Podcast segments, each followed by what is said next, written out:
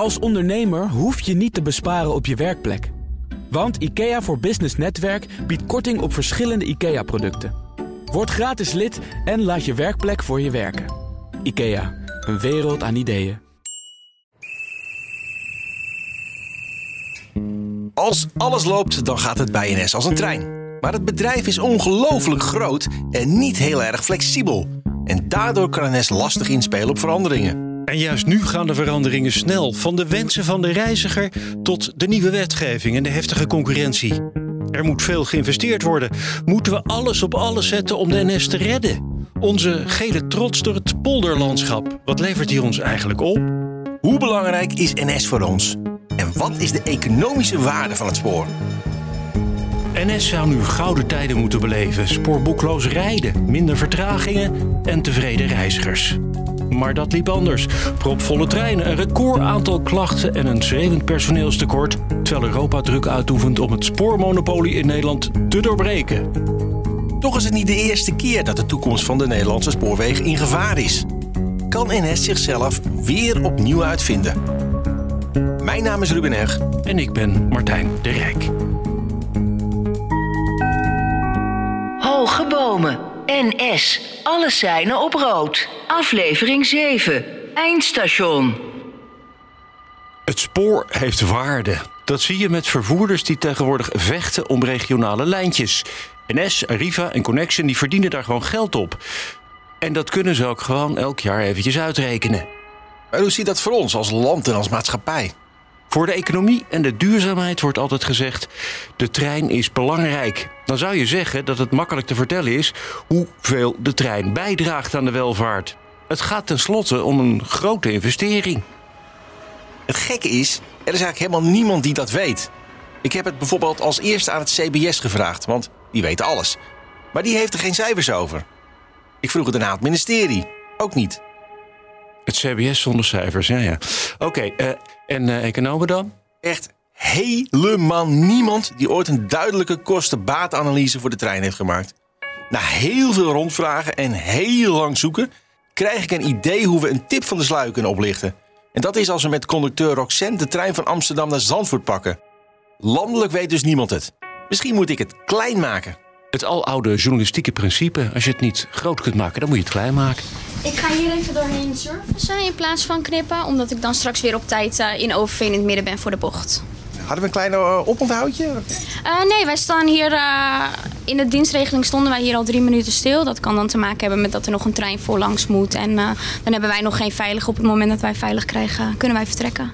Dat kleine oponthoud is op station halfweg Zwanenburg. Aan de eerste spoorlijn van het land tussen Amsterdam en Haarlem. Daar lag een station en dat werd in 1927 gesloten en afgebroken. Maar in 2012 kreeg Halfweg een nieuw station. Samen met een stuk of acht andere gemeenten. Hoevelaken, Sassenheim, Kampen-Zuid, Dronten. Misschien weet niemand de toegevoegde economische waarde van de trein voor Nederland. Maar deze gemeenten weten vast wel wat een treinstation hen oplevert.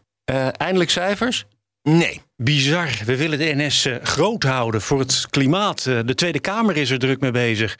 Maar cijfers?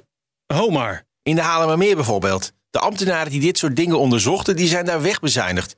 Ook andere gemeenten hebben er nooit onderzoek naar gedaan, maar laten wel weten, oh nu gaan we dat onderzoek wel doen. Heb ik dus niks aan. Ik kreeg in Haarlem wel het nummer van een inwoner uit Halfweg die veel over het dorp en het station kan vertellen. Ja, nou, mijn naam is Peter Vreeswijk. Ik ben geboren en getogen in Zwanenburg. En ik woon inmiddels een jaar of twintig in Halfweg Noord, tussen Amsterdam en Haarlem in. Ook heeft het natuurlijk, uh, waar het onderwerp over gaat, de spoorlijn, de oudste spoorlijn van Nederland. En uh, ja, uh, vroeger stond hier de Centrale Suikermaatschappij. En ja, we zijn inmiddels verbreid met een, met een outletcentrum. Dus ja, reurig genoeg.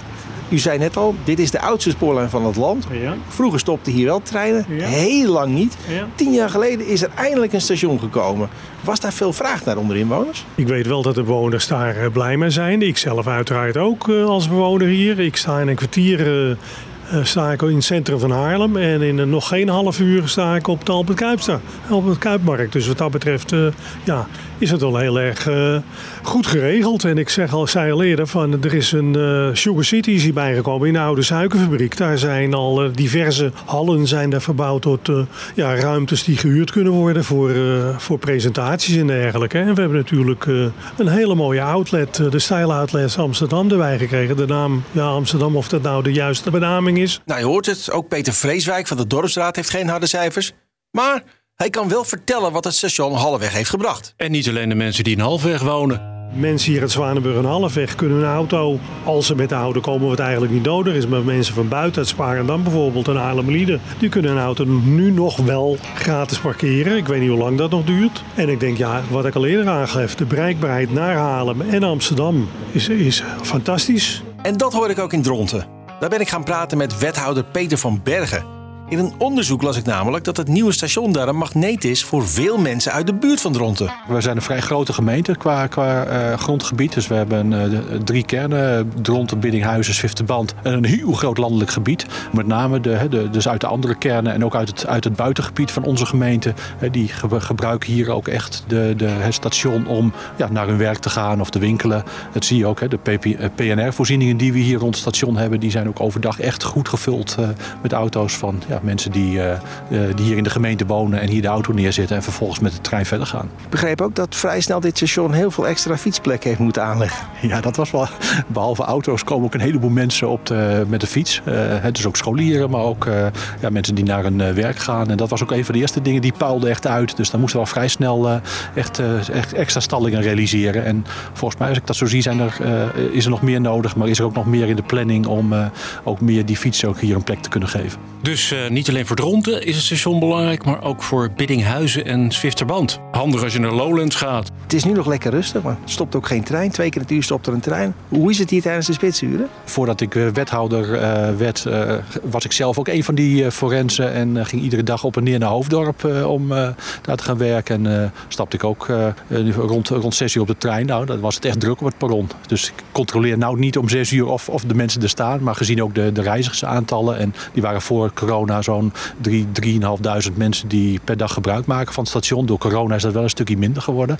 Maar goed, uh, ik uh, zie ook dat gewoon op, op, dezelfde mate weer gebruik gemaakt wordt van het station. Dus ik uh, denk dat deze aantallen ook wel weer terugkomen. Maar wat levert zo'n station er uiteindelijk op? Het kost nogal wat om zo'n ding aan te leggen.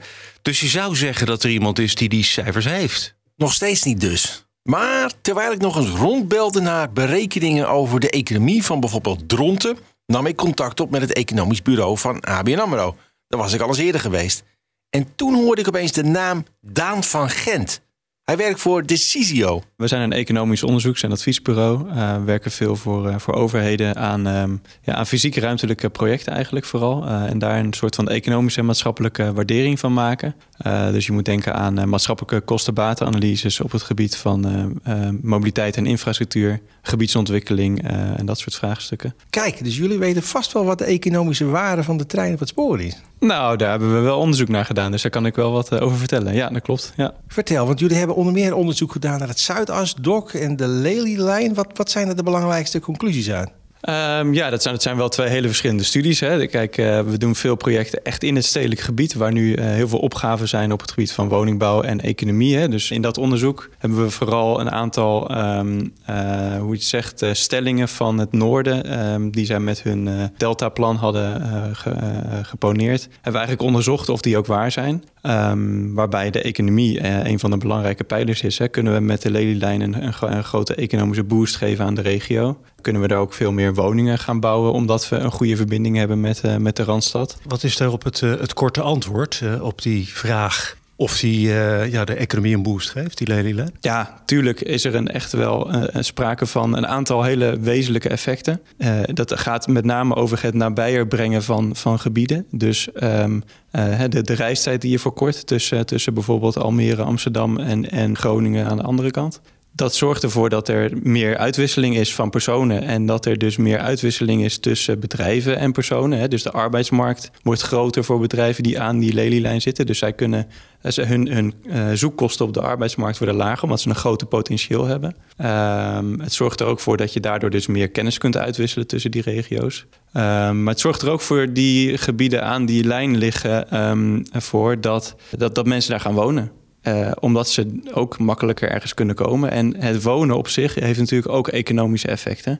Uh, omdat er gewoon een economie ontstaat rondom het wonen, zeg maar. Dus dat is een, uh, eigenlijk een soort verzorgend effect ook. En dat is wel iets wat we echt terugzien in allerlei buitenlandse studies ook. De trein brengt meer economische groei omdat er meer keuze komt voor je baan. Als een studie in het buitenland dat aantoont, dan zal dat voor Nederland dus ook wel gelden. Dat moet je in Dronten dus ook kunnen zien. We zijn nu een gemeente van eh, ruim 43.000 eh, inwoners. Dus eh, we groeien rustig en gestaag door. En het is heel lastig wat nou precies de rol van, van het station is in, in die inwonersaantallen. Maar dat het bijdraagt in ieder geval. Het is, een, het is een belangrijke voorziening die we nu sinds 2012 te bieden hebben. En die, die ons ook de mogelijkheid geeft ook hier gebruik te maken. Dus het gaat om de mensen die met de trein gaan. Maar het is natuurlijk ook de functie van een station. De station lag oorspronkelijk een eindje van het centrum af. Dat ligt het natuurlijk nog steeds, maar met name het gebied tussen uh, het centrum en, uh, en het station is wel sinds de, uh, sinds de opening van de Hanselijn hebben we dat wel goed kunnen herontwikkelen. Het was een beetje verouderd industrieterrein en dat is nu een, ja, een, een, een, woongebied aan het, aan het worden met, met een aantal scholen. er is een groot gebouw naast het station in aanbouw waar onder andere ook bijvoorbeeld de polykliniek naartoe verplaatst wordt. Dus het is ook een, een, een soort ja, een centrumpunt geworden waar Ook naartoe groeit en waar ze zich Dronten zich ook omheen ontwikkelt. Er staat hier ook een school en er komt ook een nieuwe school bij? Ja, klopt. Ja, er is een, uh, het Perron, dat is een school. En er zijn nu ook plannen om. Uh, dat is op zich wel een mooi concept. De, daar komt de praktijkschool, de nieuwe praktijkschool, die nu, uh, ik zeggen, tegen het centrum van uh, Dronten aan zit. het wordt een combinatie van woningen en scholen. Dus er komt huisvesting ook onder andere voor jongeren komt boven en een school eronder. En dat is een vrij vernieuwend concept wat we daar aan het realiseren zijn, zijn samen met onze woningcorporatie Van het een komt het ander. Herkent ook Daan van Gent van de CISIO. Ja, zeker. Als je vanuit Dronten makkelijker in Leeuwarden kunt komen, nou, dan vergroot dat dus de kans om daar een baan te vinden uh, voor die mensen die in Dronten wonen. Dat, dat vergroot dat die kans. En vice versa zorgt het ervoor dus dat die bedrijven in het noorden ook een grotere pool aan mensen uh, aan zich aan kunnen trekken. Die, nou, iemand die nu in Dronten woont en in Zwolle werkt. En die kan denken, hé, hey, oh, ik vind het toch ook wel interessant om juist bij dat bedrijf te werken. En hey, ik kan daar ook makkelijk komen. Dus dat zijn, ja, dat zijn wel krachten die dan gaan spelen. En eigenlijk een soort van optimalisatie ga je dan krijgen van de arbeidsmarkt. En dat zijn wel effecten die, die wij in ieder geval in de literatuur wel, wel terugvinden. Ja. Zou je kunnen zeggen dat Dronten aanvankelijk een gemeente was waar mensen woonden, maar voor hun werk naar andere plekken toe gingen. En dat dat nu een beetje langzaam omdraait. Dat nu steeds meer mensen naar Dronten komen om naar school te gaan, om hier een baan te vinden. Ja, dat, het is nog wel echt een, echt een forense gemeente. We merken 43.000 inwoners eh, en die werken ook deels in Dronten. Maar we zien ook een heleboel mensen die uh, toch ook uh, buiten Dronten hun, hun werk hebben. En ja, we zouden dat voor de toekomst zouden we dat ook wel willen veranderen om ook, ook meer werkgelegenheid hier te plekken te hebben. Zodat mensen, eh, ook vanuit het oogpunt van mobiliteit, beperking, eh, dat mensen ook eh, niet eh, lange afstanden hoeven te rijden en gewoon hun werk eh, dicht bij hun woonplaats eh, te hebben. Maar goed, dat is ook wel een van de punten waar we hebben net als, als college eergisteren hebben we de, richting aan groei, een visie voor de, de woningbouwontwikkeling voor Dronten voor de komende 27 jaar. En daar neemt dit station ook wel een bepaalde plaats in. Juist ook om uh, uh, te zorgen dat ook het, de woonfunctie rond het uh, station ook wordt versterkt. En ook te hopen dat mensen ook meer hier wonen, maar ook tegelijkertijd hun werk geven. Dus het gaat niet alleen woningbouw, maar we proberen ook ons als werkplek ook meer te ontwikkelen. En dat is dus het effect van een gewone trein. Een hoge snelheidstrein brengt voor ons Daan van Gent zelfs nog meer. Als je goed met toeleidend openbaar vervoer of toeleiding vanuit fiets of auto uh, ook de regio kunt ontsluiten, ja, dan heeft dat ook zeker effect. En op het moment denk ik dat de stad Groningen groeit qua economie, qua bedrijvigheid, dan profiteert het omland daar ook wel uh, van. Dan kan het bijvoorbeeld heel veel meer baankansen geven voor mensen die, voor jongeren die nu zeg maar even in het ommeland wonen. Uh, en die voor een baan normaliter of voor een studie normaliter misschien wel naar, naar Utrecht zouden gaan of iets dergelijks. Ja, dat, dat, dus ik denk dat ze op meerdere manieren kunnen profiteren ook. Maar de manier waarop je dat inricht, het, het systeem zeg maar, dat, dat is dan wel belangrijk. Ja. Er is dus een echt economisch effect in plaatsen waar de trein stopt. Nu is er eigenlijk nooit echt een studie gedaan naar wat de aansluiting van het spoor oplevert. Maar we hebben eens gekeken naar wat nieuwe stationnetjes die in 2010, 2012 zijn aangelegd. Dronten en Teilingen onder meer.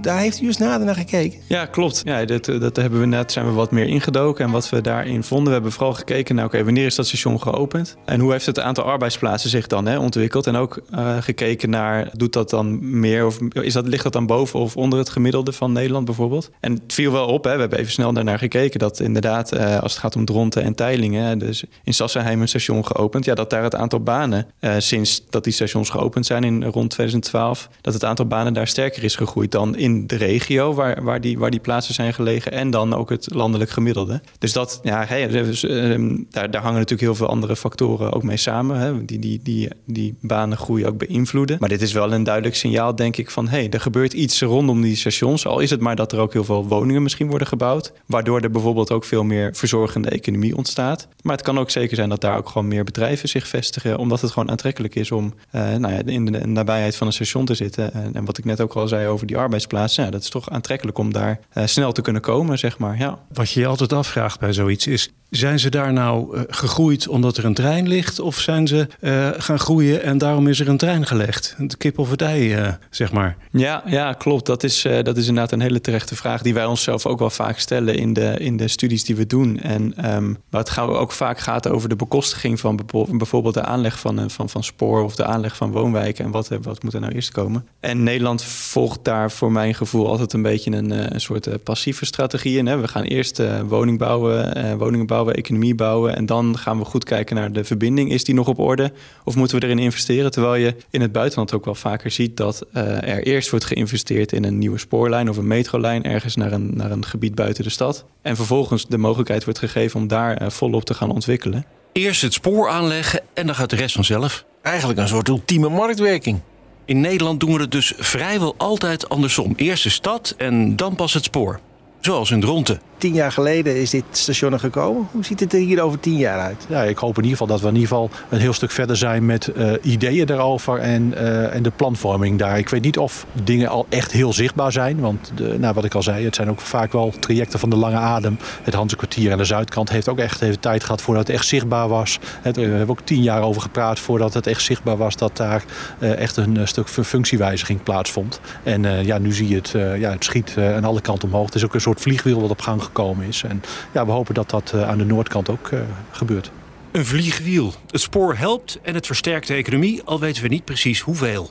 Voordat we nou verder gaan, even nog over een ander economisch begrip: marktwerking. Dat begint een beetje uit de mode te raken, ook bij de politiek. Je hoorde in aflevering 1 al dat het kabinet door de Kamer gedwongen was om NS zoveel mogelijk de hand boven het hoofd te houden en de concessie op het hoofdrailnet onderhands te gunnen. Het laatste woord is er juridisch nog niet over gezegd. Maar dat de tegenstand toeneemt, dat is wel duidelijk. Alleen de VVD staat nog onverkort achter die marktwerking. Luister even naar dit stukje uit een aflevering van BNR Breekt eind mei met Nina van den Dungen. Is meer marktwerking beter voor de reiziger of vooral voor de zakken van de bedrijven? Bijvoorbeeld de Deutsche Bahn, hè, die is de moeder van Arriva. Ons breekijzer vandaag van meer marktwerking op het spoor komt niets dan ellende. Bij mij dus Failliet Minas van de VVD en Harmen Krul van het CDA. Uh, CDA. Failliet, ben je het eens of oneens? Zorgt voor niets dan ellende meer marktwerking? Nee, daar ga ik helemaal niet in. En dat is ook uh, aangetoond. We hebben 25 jaar geleden hebben wij een aantal lokale spoorlijnen gedecentraliseerd. Die hebben we overgelaten aan de lokale overheden. Die hebben ze aanbesteed. Daar kwamen andere partijen voor op het spoor. En uit onderzoek is gebleken dat die partijen meer treinen zijn gaan rijden, betere treinen zijn gaan rijden. En dat de reizigerstevredenheid daar is toegenomen op die trajecten. Dus meer marktwerking is wel degelijk goed. Zeker, het mag geen doel zijn, maar het is wel goed voor de reiziger. Ja, Harmen? Het openbaar vervoer is een, is een publieke voorziening. Mm -hmm. En mensen zijn ervan afhankelijk en het heeft een ontzettend maatschappelijke, maatschappelijke inslag. En wat dat gaat, vinden wij echt. Ja, dan, dan moet je niet te veel aan de markt overlaten. Dan moet je als overheid ook je verantwoordelijkheid nemen. We zien op heel veel terreinen dat marktwerking doorslaat. En het kan doorslaan. En dan ineens ook een, een, een ongelooflijk tegendraads effect krijgt. Doordat het ja, maar minder goed wordt. Dus ons complexe hoofdrailnet maar blijven opknippen onder de hoogste bieders. Ja, daar gaan de treinen niet beter van rijden. Vivianne Heijnen, de staatssecretaris, ook van het CDA, speelt inmiddels met de gedachte om NS de concessie gratis te geven. Of er zelfs een subsidie voor te verlenen. Ik denk dat de commerciëlen zullen zeggen dat zij die subsidie niet nodig zouden hebben. Ze kunnen het gewoon beter, zegt Arriva-baas Anne Hettinga.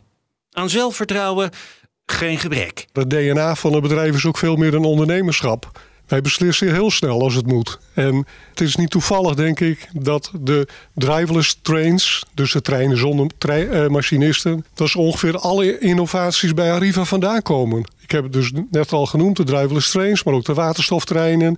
Treinen die eh, motoren hebben die we kunnen uitwisselen. Dus zodra het mogelijk is, van diesel naar elektrisch, dan is het alleen maar de engine eruit en een nieuwe battery erin. En we kunnen op stroom rijden. Kortom, constant vernieuwen. Maar dat vraagt ondernemerschap. En ik geloof niet in staatsbedrijven. Dat is een beetje mijn uh, eigen belief dan. Maar ik denk dat die gewoon de slagkracht on, niet hebben om snel te kunnen reageren, acteren. Anne Hettinga gelooft niet in staatsbedrijven. Maar dan moet ik er wel bij zeggen dat Arriva een dochter is van uh, Deutsche Bahn. Dus dat, een Duits staatsbedrijf. Dan nog eventjes kijken bij Manu Legeersen van Transdev in de Connection-trein. Nee, we hebben geen conducteurs op onze lijnen. Dit komt omdat wij enerzijds kleine treinen hebben, uh, overzichtelijke treinen. We hebben wel mobiele teams, uh, die kunnen ingeschakeld worden op vraag van een machinist, maar doen ook gewoon klassieke controles. Wij hebben ook het, het, voordeel dat onze machinisten op dezelfde lijn rijden. Zij kennen na verloop van tijd ook hun reizigers, dus je hebt die band ook veel meer machinist met de reizigers. Dus er is een sociale controlefunctie al vanuit de machinist aanwezig. En we hebben mobiele teams die kunnen ingeschakeld worden. Met dit soort efficiëntie wil de concurrentie nog wel wat meer. Is het ooit mogelijk dat zij NS uit de markt drukken? Wat denkt hoogleraar Erik Verhoef? Alles is denkbaar. Dus uh, het zou best kunnen zijn dat we over 100 jaar moeten kijken wat was de NS ook alweer. Net als dat we het misschien ooit heel moeilijk vonden voor te stellen dat uh, de PTT niet meer zou bestaan. Of een private partij, vooral met Raceman, dat kon toch ook niet verdwijnen. Nou, het is wel verdwenen. En het kan ook best zijn dat KLM over 10 of 15 jaar gewoon Air France heet. Alles is denkbaar, dus je moet nooit zeggen dat het niet kan. Maar het, wat wel ondenkbaar zou zijn, is dat het spoorsysteem in Nederland in heel veel kleine stukjes wordt opgeknipt en er allemaal apart wordt aanbesteed. Daarvoor zijn die netwerkvoordelen te groot en te belangrijk. Dus het zal altijd één of op zijn hoogst enkele grote aanbieders zijn die dat pakket zullen aanbieden elk jaar weer een jaar verloren. We hebben dit jaar weer een jaar verloren om het voor die reiziger makkelijker en beter en goedkoper te maken. Ik vind het doodzonde. Iedereen wil het beter en goedkoper voor de reiziger doen. Maar de experts twijfelen of die hele vrije markt op het spoor zomaar maar even gedaan is. Dat komt er in de praktijk op neer dat je dan een management buy-out krijgt. Want een partij die dan zou winnen van de NS, die heeft natuurlijk wel al die machinisten, conducteurs en overige personeelsleden nodig ja, die zijn niet voorhanden en nu met de schaarste al helemaal niet. Dus dat betekent dat het personeel van de huidige NS gaat worden overgenomen. En met andere woorden, dat de directie kan opstappen. En die wordt dan vervangen door de directie van uh, een ander bedrijf of een, een consortium van bedrijven. En uh, ja, ik kan me heel goed voorstellen dat politici denken: ik heb veel meer te verliezen bij het feit dat dat mis kan gaan, dan dat ik te winnen heb bij het feit dat een concurrent van de NS het misschien nog iets goedkoper of iets beter doet. Dus ik snap heel goed dat de politiek nogal terughoudend is om het kernnet te gaan aanbesteden. Dat zegt hoogleraar Bert van Wee. En ook zijn collega Erik Verhoef heeft zo zijn twijfels. Dus stel inderdaad hè, dat we het er met elkaar eens zijn, ga ik wel even vanuit, dat dat hoofdrailnet van Nederland dat het eigenlijk wel in handen van één partij moet blijven, vanwege die netwerkvoordelen. Dat betekent het dat als je het gaat aanbieden, dan kun je het niet opknippen. Dus niet een aparte uh, aanbesteding voor Amsterdam-Utrecht en dan een nieuwe voor, uh, van, uh, van Utrecht verder naar Zwolle. Maar hè, die hou je allemaal bij elkaar. Stel voor je gaat het aanbesteden en stel voor Arriva wint. Nou, dan wat dan? Ja, dan is de eerste vraag: wat gaat Arriva allemaal overnemen van de NS? Vinden we bijvoorbeeld dat het materieel van de NS dan maar naar de schroot moet en mag gaan staan roesten? Nou, waarschijnlijk willen we dat niet. Dus dan zal er ongetwijfeld ergens in de beleidswereld iemand opstaan die zegt van nee, dat mag natuurlijk niet. De winnaar moet wel het materieel van de NS overnemen. Want dat is dan gewoon oude wijn en nieuwe zakken. Ja, precies. Die gaat een beetje te snel. Uh, dus dan is de vraag, hoeveel gaat Arriva daarvoor betalen? En wie bepaalt dat eigenlijk? Als ik de NS was en Arriva zou ik moeten overnemen... dan zou ik wel weten waar ik zou gaan zitten met mijn prijs. Dat is toch een beetje aan de hoge kant, hè? Wat gebeurt er met de werknemers van de NS? Ik kan me voorstellen dat vakbonden zullen zeggen van ja, aanbestedingen, alles goed en wel. Maar personeel van de NS moet natuurlijk, CAO moet mee. En voor je het weet moet Arriva de hele inboedel van de NS overnemen. En dan is de vraag, wat heb je dan eigenlijk nog aan die aanbesteding? Je gaat met dezelfde mensen, hetzelfde materieel, hetzelfde product aanbieden. Alleen je schildert het rood, zoals je zegt. Ja, dan zijn natuurlijk de mogelijke voordelen van aanbestedingen veel minder groot dan als je helemaal opnieuw zou kunnen beginnen. En als Arriva zaken helemaal anders zou kunnen aanpakken. Maar er zijn wel heel grote transitiekosten. Arriva moet, ja, verkeerde vervoer is natuurlijk een beetje flauw woordspeling, maar het wiel opnieuw uitvinden. Het is een nieuwe markt voor ze. Ze moeten bedenken hoe ze die dienstregeling gaan vormgeven. Terwijl, hè, dus die overgangskosten, die transitiekosten, die zijn heel duidelijk en die zijn best groot. En wat je uiteindelijk ermee kan winnen, daarvoor moet je maar afvragen hoe groot is dat. Met andere woorden, is het allemaal de moeite waard? Dat aanbesteden, dat lijkt me best een complexe klus. Ik zie die treinen van NS ook niet zo snel op marktpad staan hoor. Ja, sorry Arriva, dat gaat het toch niet worden? We staan nu weer voor een periode dat het contract met de Nederlandse spoorwegen moet worden verlengd. Dat is tot 2035. En in die periode zou het goed voor die reiziger zijn als een deel, en het gaat om ongeveer 20 regionale lijnen, eruit wordt gehaald. Dat gaat de stabiliteit van het netwerk enorm ten goede komen. De prijsvorming ten goede komen. Het comfort, want dat zijn allemaal dingen die we de afgelopen jaren hebben laten zien. Dat we dat beter doen dan de voorganger. En ja, dan heb je ook een, een, een omvang als bedrijven die nog behapbaar zijn. Hoe je het ook went of keert, stevige concurrentie op het spoor heeft NS in ieder geval goed bij de les gehouden. Problemen kunnen niet eindeloos voortduren, maar moeten snel worden aangepakt. Eind vorig jaar stonden opeens alle seinen op rood voor NS. Want als NS het niet kan, dan staan andere bedrijven te trappelen om het over te nemen. Of lijntjes over te nemen. Als NS verzaakt, nou, kom erop dan. Maar een volledige vrije markt op het spoor? Daarover wordt getwijfeld. Zelfs door de concurrentie. Wij kunnen niet het hele hoofddelnet in één keer overnemen. Dat, dat zou uh, veel te stoer zijn. Zo zei Arriva-baas Heitinga al in aflevering 1. Maar die 20 spoorlijnen kunnen we met z'n allen heel goed aan.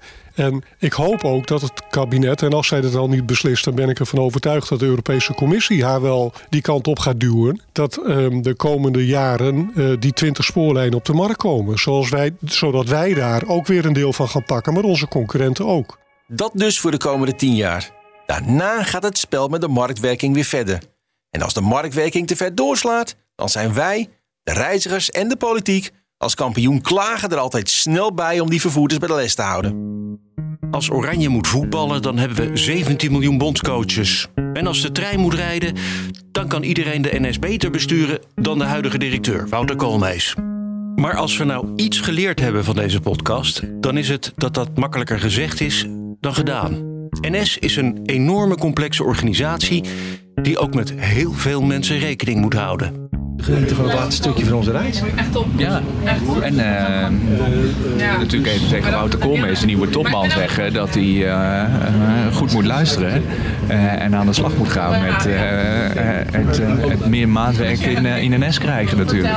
Naast het oplossen van al die actuele problemen. Hè, als hij nou, ik neem aan, een benoeming voor vier jaar, dat hij over vier jaar zegt, nou, ik had de, de, de operationele problemen in het hier en nu opgelost en ik heb het bedrijf klaargemaakt voor meer maatwerk. Hij zei ook dat hij uh, zo'n beetje naast Rotterdamse uh, Centraal Station woont. Dus dat hij ook uh, naar het hoofdkantoor altijd met de trein zal gaan. En dan weet je ook dat een trein af en toe vol is. En dan, dan merk je ook zelf welke beslissingen je moet nemen en, en waar je impact kan hebben.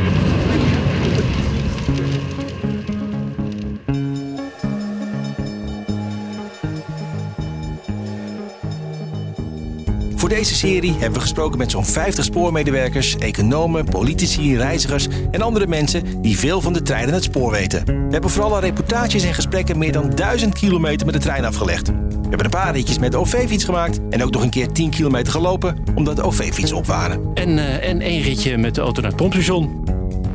Dank nog aan Wesley Schouwenaars voor de eindmontage en Wendy Beenakker en Conor Klerks voor de eindredactie. En voor het omzetten van de wissel als we weer een keer op een doodspoor zaten.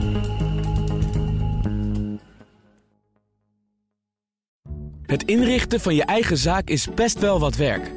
Daarom biedt IKEA voor Business Netwerk 50% korting op interieuradvies. Word gratis lid en laat je werkplek voor je werken. IKEA, een wereld aan ideeën.